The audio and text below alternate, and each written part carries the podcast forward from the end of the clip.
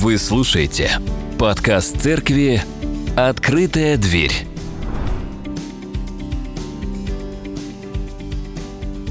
Целый мир и наша страна в том числе э, в ночь с 31 на 1 праздновала некий праздник, да. И что это такое? Давайте поговорим немножко об истории Нового года. Пять тысяч лет назад, то есть еще за три тысячи лет до Рождества Христова, жители Месопотамии, это Междуречье, где была Ассирия и Вавилон, когда вы читаете об Ассирии и Вавилоне, это как раз та местность, они отмечали природное пробуждение – то есть то время, когда начинают распускаться листья, появляются первые цветы.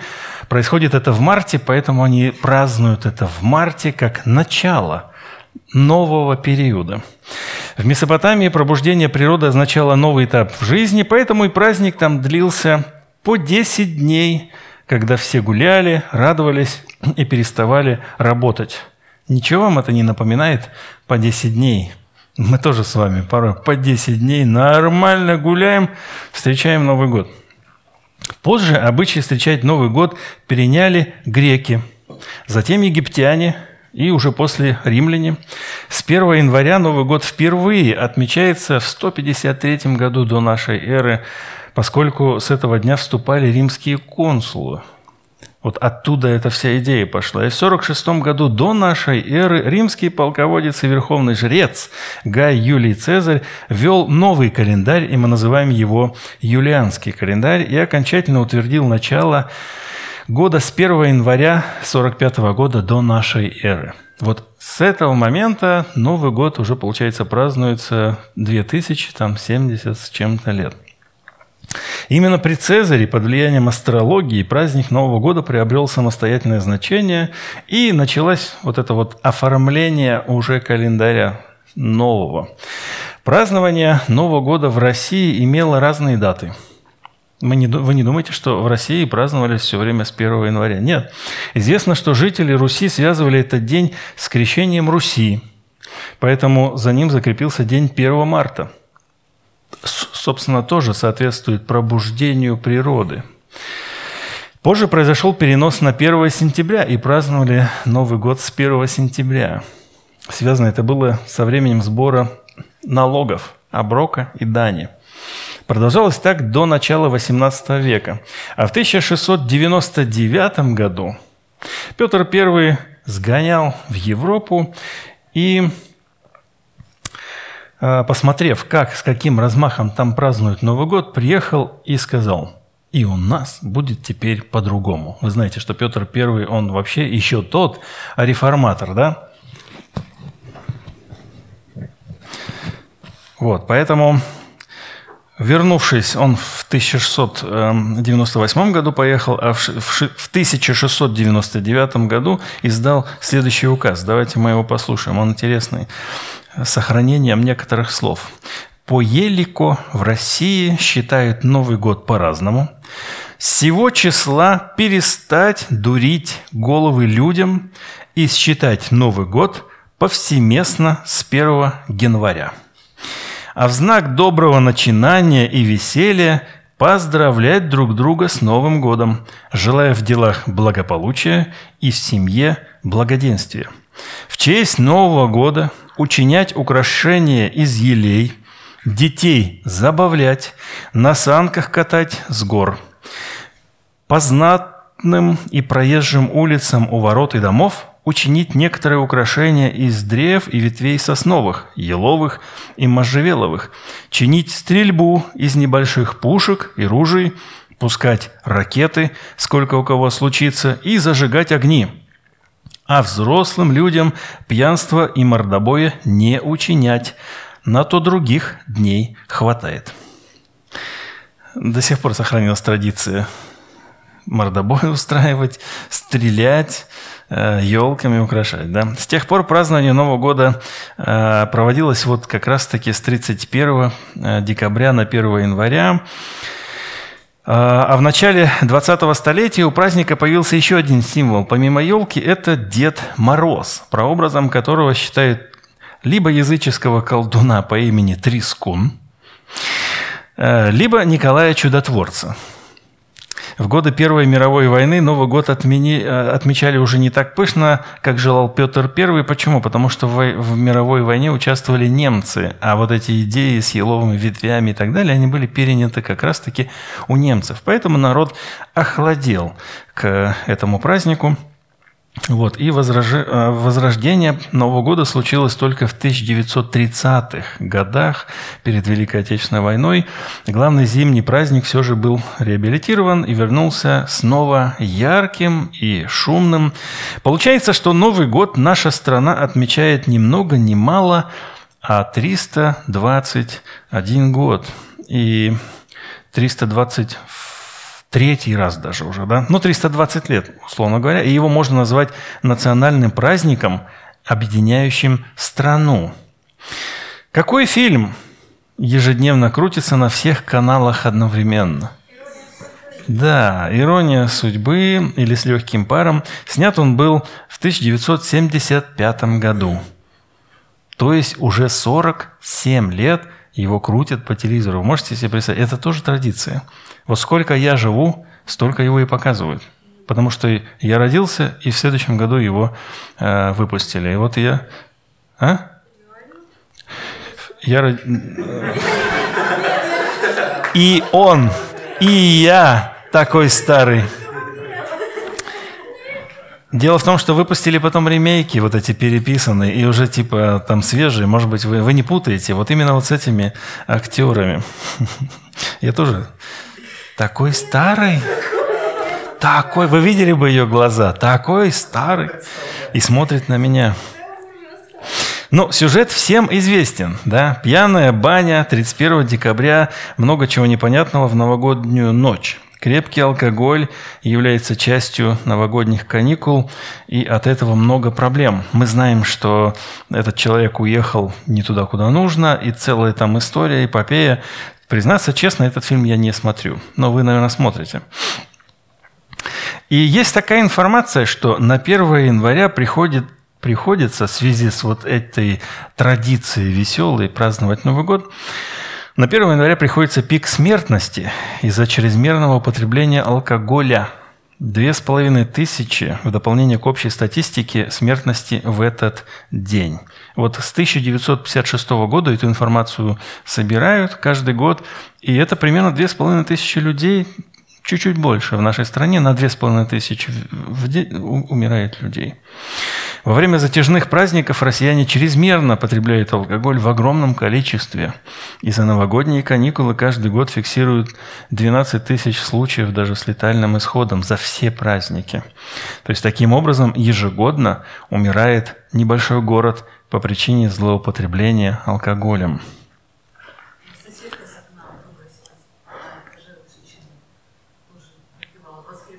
выпивает и не пойми, что происходит. В отличие от еврейского Нового года, который отмечается по лунно-солнечному еврейскому календарю, и вот в прошлом году его встретили 26 сентября евреи, наш праздник, гражданский Новый год, не является религиозным, а зря. Вот для евреев Новый год – это время переосмысления прожитого, покаяния – и надежды на будущее. То есть это время остановиться, посмотреть, как ты прожил. Мы с вами так делаем. На самом деле мы с вами так делаем. Хочется, чтобы все так делали. Чтобы каждый человек не просто повеселился, не просто напился, не просто не пойми, чего наделал, но чтобы каждый человек остановился, посмотрел свой прошлый год и сказал, «О, упал на колени пред Господом, сказал, прости, хочу следующий год прожить совсем иначе. По этому календарю сейчас 5783 год. Ну, евреи его отмечают как раз-таки с момента сотворения земли. А вот именно к этому они привязывают. И вот в контексте нашего рассуждения о Новом Годе я предлагаю прислушаться к призыву апостола Павла быть другими. То есть Э, попытаться осмыслить праздник Нового года не просто как э, э, гражданский, а просто праздник, обычный праздник, но как чудесный религиозный праздник в, в центральном месте, где находится Бог. То есть в присутствии Бога ты останавливаешься и думаешь, как ты прожил. Поэтому давайте мы сейчас посмотрим, а как мы прожили. Давайте прочитаем этот отрывок. Апостол Павел пишет, «Посему я говорю и заклинаю Господом, чтобы вы более не поступали, как поступают прочие народы по суетности ума своего» будучи помрачены в разуме, отчуждены от жизни Божией по причине их невежества и ожесточения сердца их, они, дойдя до бесчувствия, предались распутству так, что делают всякую нечистоту с ненасытимостью. Вы чувствуете, это портрет сегодняшнего человека, который празднует Новый год – они, дойдя до бесчувствия, предались распутству, так что делают всякую нечистоту с ненасытимостью. Но вы не так познали Христа, потому что вы слышали о Нем и в Нем научились, так как истина в Иисусе. Отложить прежний образ жизни ветхого человека, истлевающего в обольстительных похотях, и обновиться духом ума вашего, и облечься в нового человека, созданного по Богу и в праведности и святости истины. Я предлагаю встретить э, и провести этот год не так, как его встречают неверующие. Давайте еще раз вернемся. Смотрите сюда. «Посему я говорю, заклинаю Господом, чтобы вы более, более не поступали, как поступают прочие народы, по суетности ума своего». Мы не должны смотреть на прочие народы и брать с них пример – они украшивают, украшают там столы, и мы должны. Они стреляют огромными э, ракетами в воздух, и мы должны. Они тратят много на это денег, и мы. Они пьют, и мы должны прям их всех э, перепить. Как и тогда, сегодня, и вот здесь хорошая характеристика, народ поступает по суетности ума своего. И нам не нужно быть, брать с них пример, но поступать именно как народ Божий. А, будучи помрачены в разуме, отчуждены от жизни Божией по причине их невежества и ожесточения сердца их, они имеют вот этот разум омраченный, черный, затуманенный. И из того, что... Поэтому мы не должны совсем... То есть мы должны посмотреть на это и сказать, нет, конечно, мы сюда не должны возвращаться. Мы должны двигаться в новое – Какое новое? Что нам нужно сделать? И апостол Павел далее на самом деле дает нам хорошие характеристики, что мы должны кое-что отложить. Мы можем заключить э, э, характеристики, кстати, омраченного ума, что у них, и мы чего не должны повторять. Апостол Павел говорит, смотрите, отвергнув ложь, говорите истину каждый ближнему своему, потому что мы члены друг другу. Ложь Вранье – вот на каком основании неверующие строят свои жизни. Поэтому, когда вы с ними э, встречаетесь и говорите, что вы ну, и с детьми говорите правду, и с мужем говорите правду, и с женой, э, со своим супругом, э, с женой вы э, просто вот как есть, так вы говорите, вы не врете, вы не строите параллельную жизнь. Как это делают они? Поэтому, когда они спросят, а, и, и вы же знаете, и вы даже сами, многие, я не помню, где-то рассказывали, они спрашивают, ну а как у тебя с походами налево? Никак. И они этого не понимают. Или когда ты вдруг э, выясняется, что ты э, сейчас должен что-то спросить, что-то сказать своей супруге там, или мужу наоборот, и они этого тоже не понимают, потому что они живут вот в этой другой жизни – и этот мир именно живет вот в параллельных мирах. Вот он здесь такой, пришел на работу, другой в семью пришел, третий и четвертый он еще где-либо-нибудь. То есть он играет, и он в конце концов запутывается. Где он, какой? То есть мы же с вами знаем, э, ну, мы с вами точно знаем, что э, врать – это стратегически неверно. Стратегически это когда ты смотришь вперед. Почему? Потому что если ты однажды соврал, давайте представим, что ты однажды соврал своей маме или отцу. Ты соврал по обычному вопросу, что ты в школу ходил, а на самом деле ты не ходил. И ты должен, знаете, как часто бывает, а потом проговорился где-нибудь. «Мама, Слушай, а мы там на речку ходили и вот прям купались. Подожди, ты же говорил, что это в школе был. Вам знакомы такие вещи, когда вы врали и потом проговаривались сами? бац! И, вы такие, и вот такие как раз таки вещи безобидные. Они должны нас научить, что в более серьезных вещах тем более мы не должны врать. Потому что если вдруг ты соврал, то ты становишься заложником своей лжи.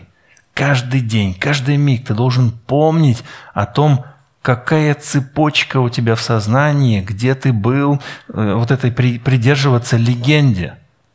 А это тяжело. Рано или поздно ты сломаешься, и в конце концов, как говорят, ты даже можешь проговориться во сне.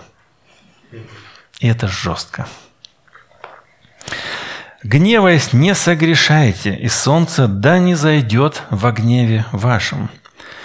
Гнев с последствиями или неконтролируемый гнев, когда вспышка за вспышкой усугубляют твои отношения и твое положение. То есть просто вспыльчивый. Да я горячий парень, я просто вспыльчивый, что такое? Нет, ты живешь по природе, по природе плотской – ты живешь как люди этого мира, которые никаких проблем не видят в том, чтобы солнце зашло в их гневе. Поэтому ты смотришь на жесткие вещи. Мы сейчас смотрим очень много видео, когда люди, гневаясь, согрешают. И это очень страшные вещи. И не давайте место дьяволу. Вот на этом я хотел бы даже остановиться немножко. Э, когда мы свою жизнь открыли для Иисуса, Христа, для Иисуса Христа, нам необходимо сделать так, чтобы вся наша жизнь была наполнена именно Его властью, Его правлением. То есть мы должны с престола своей жизни сойти, уступить Ему место правителя своей жизни и сказать Ему, смотри, и вот эта сфера моей жизни, рабочая, она твоя. Сфера в семье, она твоя. Сфера с деньгами, она твоя, Господи. Сфера церковная, общинная, она твоя. Все сферы своей жизни передать во власти Иисуса Христа, и тогда ты будешь жить действительно обновленной жизнью во всех смыслах. Но дьявол ходит, как рыкающий лев, ища кого поглотить. Вот он как раз-таки пытается, чтобы ты запустил его в свою жизнь. И если он входит в твою жизнь, втискивается немножко, то есть ты допускаешь какой-то, э, поддаешься какому-то соблазну, и он начинает тебя растаптывать. И твоя жизнь начинает превращаться уже совсем иное качество, если ты вырулишь то ты тогда будешь исповедоваться, каяться и избавляться от этого влияния его жизни, дьявольского, дьявольского влияния в твоей жизни. Ты будешь еще много-много лет избавляться от этого.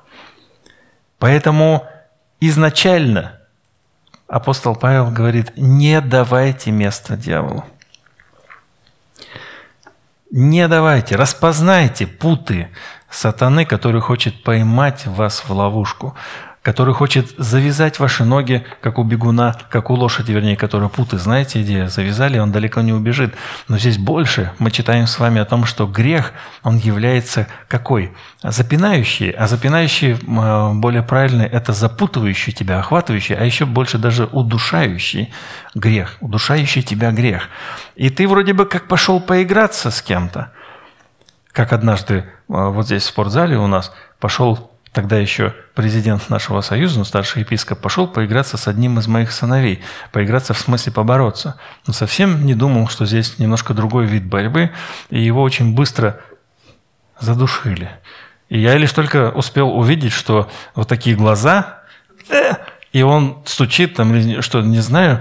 То есть, и это был яркий пример удушения – когда человек решил поиграться и совсем не ожидал, что будет. Ну, потому что, э, ну, и лет-то ему много, и не тренируется он, естественно, поэтому и неловкий такой, и навыки, естественно, совсем другие. Поэтому он бах и оказался. Вот примерно то же самое происходит с нами. Давай-ка поиграемся, и, и грех тебя раз и на удушающий. Вот об этом идет речь. Не давайте место дьяволу. Кто крал, впредь не кради, а лучше трудись, делай своими руками полезное, чтобы было из чего уделять нуждающемуся. Воровство как стиль жизни. Это у людей, которые окружают нас. Бытовое воровство.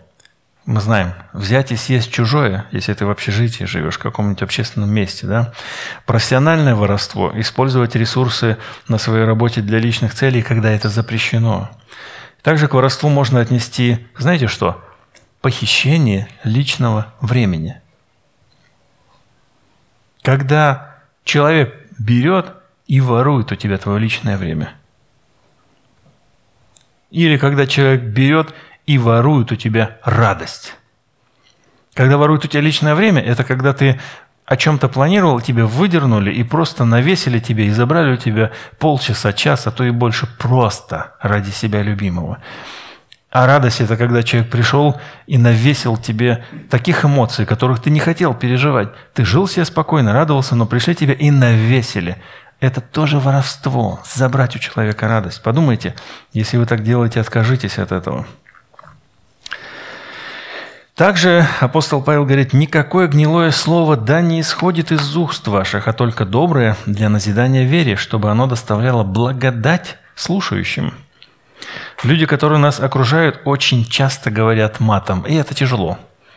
Это очень тяжело. Почему? Потому что это засоряет. На самом деле я-то уже не обращаю на это внимания. Сейчас, сказать, и привык даже. В том смысле, что если они ну, кричат, то есть я, ж не, я их не перевоспитаю. Я им не скажу, э, там, а ну-ка перестаньте ругаться. Они скажут, а что это? Я даже уже детям такое не говорю мимо которых прохожу. То есть, если я, я раньше пытался, детям лет 12, 10, э, я думал, что замечание взрослого их как-нибудь остановит. На самом деле нет. И еще они начинают дерзить, и ты понимаешь, что ты как бы в еще худшем положении оказался. Потому что казалось бы, что так они еще и взрослых не уважают. То есть они никого не уважают. И думаешь тогда, что же ждет нас в будущем? Но и люди взрослые, они же без проблем а, просто говорят на другом языке. Да не только, они нагнетают, создают вот эту тяжелую а, а, обстановку. Их слова просто приправлены ругательством. И знаете, что здесь интересно? Мы с вами очень часто, признайтесь, пользуемся эвфемизмами, то есть более благозвучными словами для, заметы, для замены этих ругательств.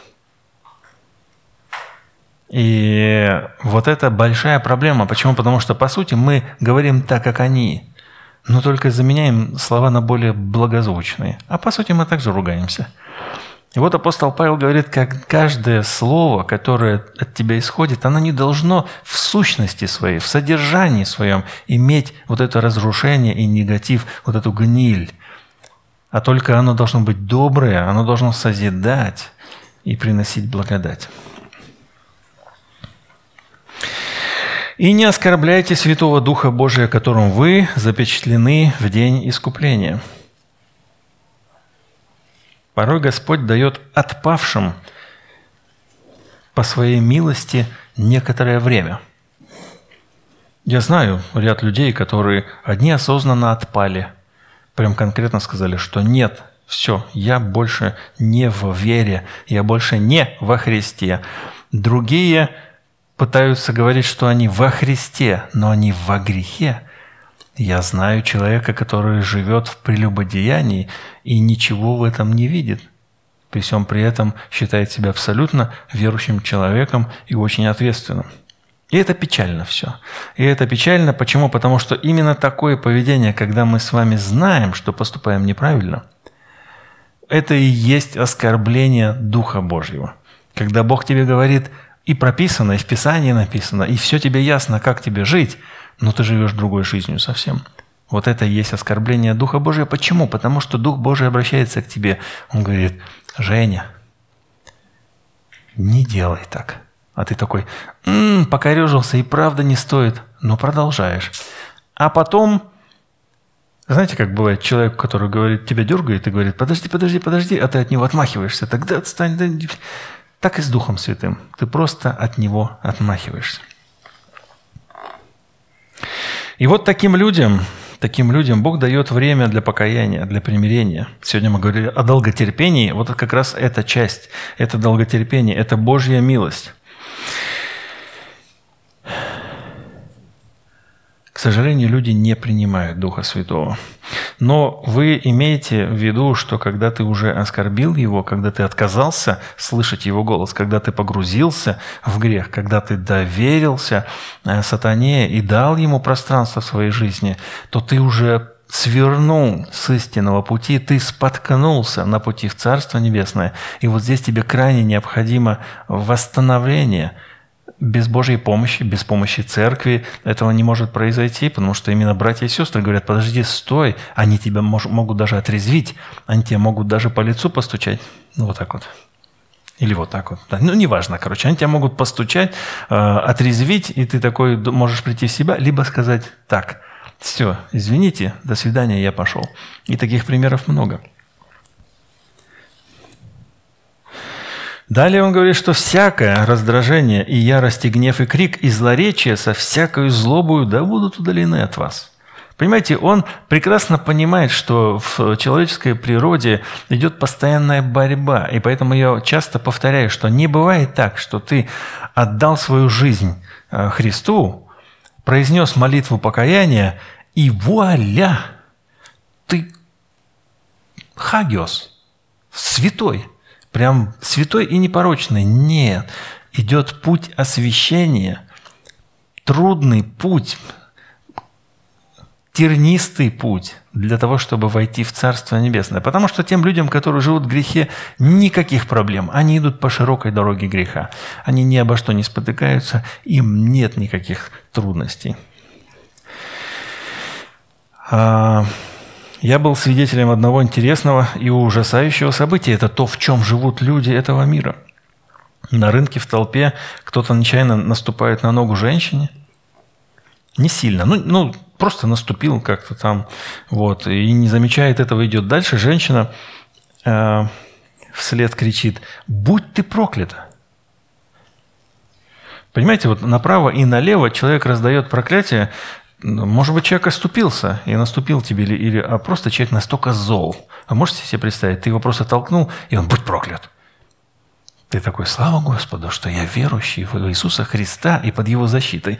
Но те люди, которые нет, они же действительно прокляты во всех смыслах.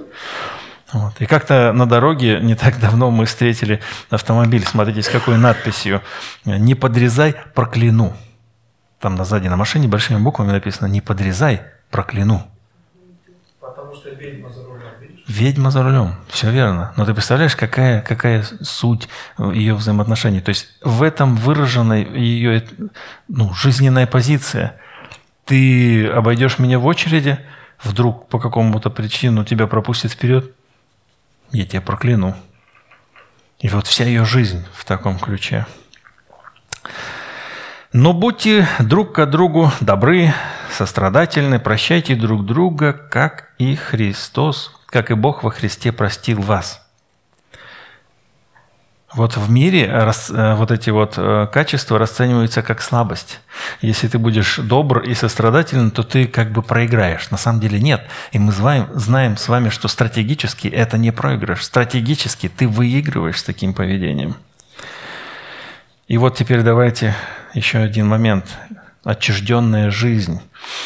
Будучи помрачены в разуме, отчуждены от жизни Божией по причине их невежества и ожесточения сердца их. Правильно сказать, отдалены от жизни Божией, знаете, отодвинуты на расстоянии. Великое благословение провести жизнь с хорошим человеком, а еще больше благословение провести жизнь с Богом, когда ты являешься частью жизни Бога. А жизнь Бога – это есть жизнь церкви. И неверующие люди отдалены от этого и не понимают, чего лишены. Они даже не знают, чего лишены. Но у них есть шанс через действие Духа Святого принять благую весть и прощение. И я когда еще был совсем молодым, где Машенька ушла, да, хочу ей сказать, что я тоже был молодым. Вот, и это был 96-й год это было 27 лет назад, получается, да? Это была осень. И Бог уже работал со мной активно. Я был на молодежной встрече а, в доме в христианском, назовем вот, да, хозяева были верующие, посвященные христиане. Вот, и они все молодые люди, моя жена среди них, ну, я пришел э, с, с маленьким сыном на руках, все это слушал, слушал, и в один момент они говорят, давайте помолимся. И вот и встали они все в круг, а было их человек 20 или 25, и они все взялись за руки и начали молиться – а я-то неверующий человек. я стоял в стороне. Ну, как был в стороне, так и оставался. И, и в этот момент я почувствовал свою отчужденность от Бога очень ярко. Вы знаете, есть они с Богом, и есть вот здесь я вне круга без Бога.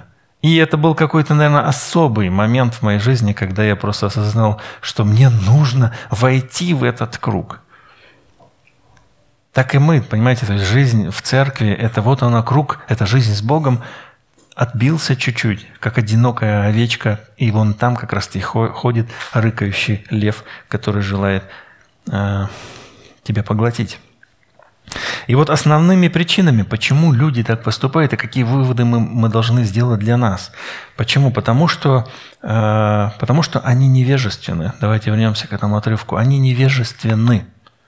Невежество – это недостаток знаний. И вы спросите, разве недостаток знаний – это так критично?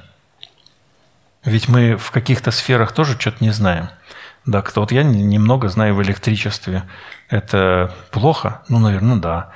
Но жить можно? Можно, и это нормально. Кто-то больше в этом разбирается. Кто-то не соображает в компьютерах, а, и это тоже нормально, потому что он развит в каких-то других вещах, понимаете? Но почему здесь используется такое слово «невежество», «мало знания»? Потому что есть общепринятые вещи, общепринятые вещи, которые знают все. И на это потрачено много очень времени.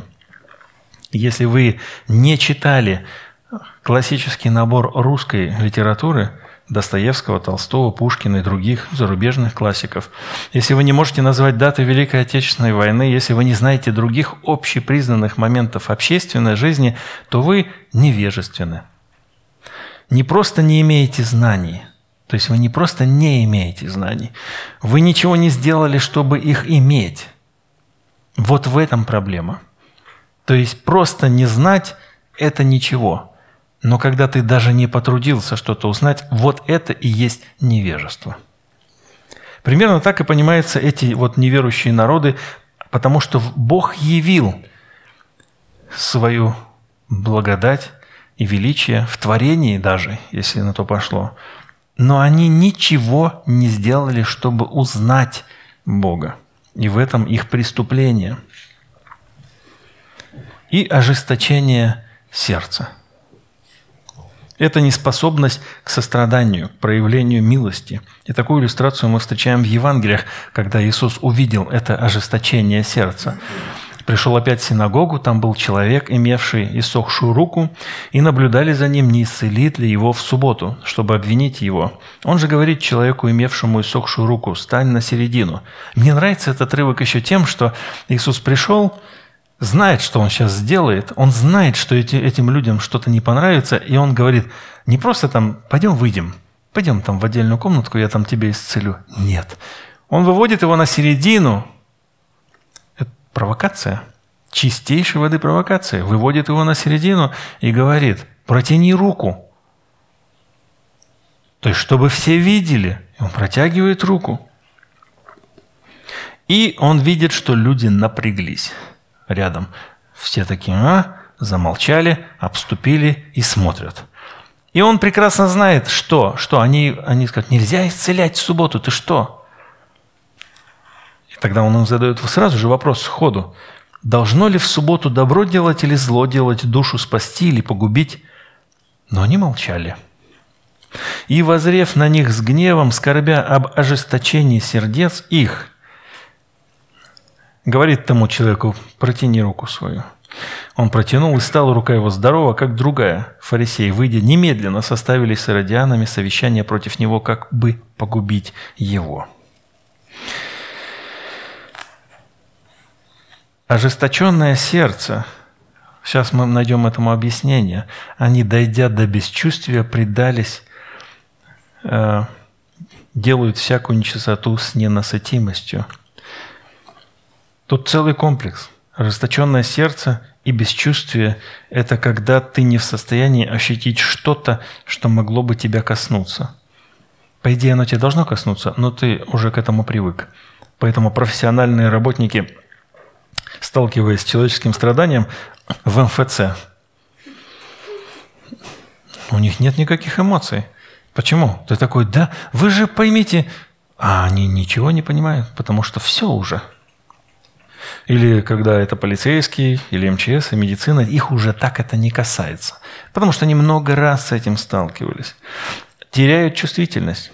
Когда я был малышом, то проводил время в деревне, очень много на самом деле, проводил время в деревне, возле речки, деревня была, и я очень много бегал по гальке маленькой, э, и мои ноги не чувствовали никакой боли. Почему? Потому что образуется мозоль, и ты уже не чувствуешь эти все вещи. А сейчас я, когда выхожу на улицу, ой, на какую улицу? На, на том же море, если иду пешком, это просто какой-то кошмар. Ощущение, что впивается в тебя все, что только может впиваться, и болит все, ноги болят. Почему? Потому что уже нежненькие ножки. Да? Потому что я не бегал. Но если я начну снова бегать всю, э, все лето, буду бегать все лето по по земле, у меня ноги снова станут нечувствительными. И так и здесь. Люди просто перестали, утратили чувствительность к тому, что они должны а, делать. Поэтому они уже теперь, а, вот отсутствие морали и умение распознавать добро и зло приводит к неспособности сдерживать себя. То есть они уже, э, потеряв чувствительность, э, живут уже без границ. Потворство аппетитам и желаниям, которые противоречат законам Бога, позволяет делать без остановки всякую нечистоту, скверн, скверну и грязь. И вот давайте мы проведем э, не только новогодние праздники, ну да, кстати, этих несколько дней, но и весь 2023 год иначе. И здесь апостол э, Павел нам подсказывает как. Во-первых, он напоминает нам, что вы не так познали Христа потому что вы слышали о Нем и в Нем научились, так как истина в Иисусе, отложить прежний образ жизни ветхого человека, истлевающего в обольстительных похотях, а обновиться духом ума вашего и облечься в нового человека, созданного по Богу в праведности и святости истины.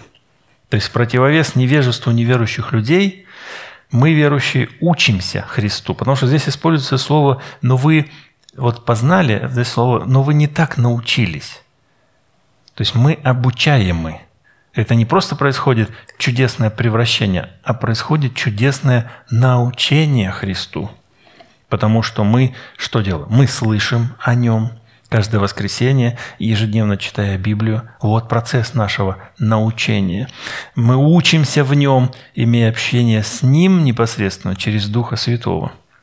И вот мы научились отложить прежний образ жизни протухающего человека – протухающего, который не знает Бога. Что протухающий человек, мы, мы с вами, по-моему, говорили уже об этом, это когда ты э, примерно с чем это можно сравнить, когда ты пошел, под, поработал, поработал, потренировался, потренировался, весь спотел, вся твоя одежда спотела, но ты ее не поменял.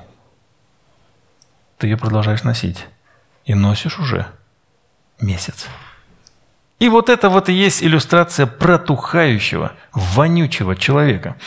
Обновиться духом ума, то есть прежний образ жизни, это тоже ум, только ум суетный. Ум, ум есть и у них, и у нас.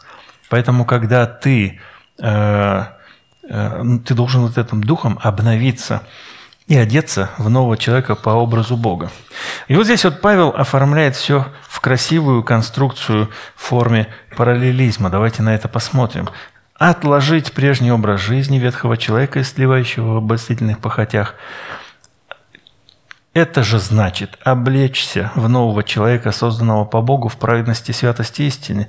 И в сердцевине этого, этой реконструкции является обновление духом ума вашего. Вот этот центр, на что нужно обращать внимание. То есть центром является наш ум, по-гречески «нюс». Посему я говорю и заклинаю Господом, чтобы вы более не поступали, как поступают прочие народы по суетности вот этого вот нюс своего. Да? Неверующие люди, они мертвы в грехе, поэтому и ум их тщетен. Мы же с вами, будучи рождены от Бога Духом Святым, имеем возрожденный Дух, через который можем иметь общение с Духом Божиим и можем надевать вот этого нового человека. Это процесс, это наша с вами ответственность. То есть мы не можем пройти мимо. То есть это никто за нас не сделает, никто за нас не прочитает Библию, никто за нас не помолится, никто за нас не дисциплинирует себя в добрых делах, в верности. Только мы сами. Поэтому Новый год – это повод задуматься о том, каким были эти твои годы в глазах Бога, и что нужно изменить, чтобы этот год был угодным Ему. Очень может быть, что вы живете уже давно, в церкви присутствуете, живете, и вы считаете себя вполне. Но если хорошо поразмышлять, вы очень даже можете обнаружить, что добрых, не знаю, там 30% вашей жизни не соответствует тому, чего желает Бог от вас. Если по-честному – Бог вам шепчет через Духа Святого, не делай вот этих 30%. А мы такие. Вот это и есть угошение Духа Святого. Э, принять решение, что в этом году познавать Христа мы будем без осечек. Мы будем читать Библию ежедневно, посещать богослужения каждое воскресенье и общаться с Ним постоянно – запустить процесс обновления духом ума, снимать налет повседневной суеты и тщетности, проветриваться, останавливаться. Я даю совет, и хочу и повторить его. Это когда, как минимум, ты утро начинаешь с той молитвы, когда просишь Божьего благословения прожить день в святости Божией, а когда заканчиваешь день, то проанализировать, насколько ты прожил этот день в соответствии с тем, как бы Бог ожидал и хотел от тебя. И когда в этой молитве Дух Святой тебе что-то проговаривает, то уж очень ясно и понятно, что тебе нужно изменить, что нужно сделать. Вот об этом э, здесь речь идет. Процесс обновления. Каждый день. Каждый Божий день. И преобразовываться в облик Христа. Это простая идея. Это так, чтобы видели не тебя, но видели Христа в твоей жизни, в твоих мыслях, в том, что ты смотришь, какой контент потребляешь в социальных сетях, в телеграм-каналах, о том, как ты относишься к людям, когда тебя никто не видит из своих, о том, как ты ведешь себя, когда тебя вообще никто не видит. Вот в этом облик Христа и проявляется. Давайте, друзья, не отнесемся к нашему году, э, Новому году, как просто год, который, ну, начался и поехали и погнали. Давайте отнесемся к нему как к новому началу нашего, нашей жизни, как к обновлению. Вы уж поверьте, однозначно, если вы остановитесь, порассуждаете, вы увидите, в чем нужно раскаяться, вы поймете, что необходимо обновление, потому что ну, мы все э, мы все чем-то согрешаем. Мы все где-то сдаем сбой. Даже если ты целую неделю прожил хорошо, то в субботу э, ты сорвался на своих детей или на жену. И это нехорошо, потому что, э, может быть, ты был и прав, но только ты не, цели своей все равно не достиг тем, что ты сорвался. И наоборот, если ты, жена, сорвалась на мужа, аналогичная ситуация. Все мы на равных условиях. На работе, в пробке, в магазине, в любом месте, в абсолютно любом месте. Мы с вами делаем, совершаем поступки, которые нас не красят. Знаете, а потом ты доходишь до того состояния, что ты, твои мысли тебя не красят. И таким образом ты преображаешься в образ Христов и внутренне, и внешне. Давайте помолимся о том, чтобы Бог благословил нас. И сегодня хороший день э, для того, чтобы прям вот стоя у чаши и держа э, в руках вот эти святые дары, э, сказать Богу, Боже, я хочу следующий год прожить вот вообще не так, как это было до этого момента. Бог великий и всемогущий, мы благодарим Тебя за этот Новый год. Мы все вместе вошли в него, и мы ожидаем особого Твоего действия. И, конечно же, нам необходимо предпринимать усилия в том, чтобы мы сами а, отложили ветхого человека, который постоянно пытается проснуться в нас, ожить в нас. Но мы должны, нам необходимо силою Твоей, волею Твоей и властью Твоей избавляться от этого прошлого. Даруй нам, Господь, сейчас, во время поклонения, осмысления, когда мы будем подходить к дарам, вот а, все это переосмыслить, все это подумать и принять решение для себя. Хороший день сегодня принять какое-то такое вот решение волевое, хотя хотя бы в чем-то одном год прожить иначе. Даруй, Господь, каждому из нас вот этого обновления и последующей радости, когда мы через год э, будем входить в следующий, по Твоей милости, э, мы все будем входить в этот год, тогда мы вспомним, что мы в начале года хотели что-то изменить, и правда по Твоей милости изменили. И тогда мы прославим Тебя и будем свидетельствовать об этом. Тогда уже нам будет не стыдно рассказывать о том, какой был у нас грех, который мешал нам а, действительно жить святой жизнью. Благослови, Боже, нас, Отец, Сын и Дух Святой. Аминь. Аминь.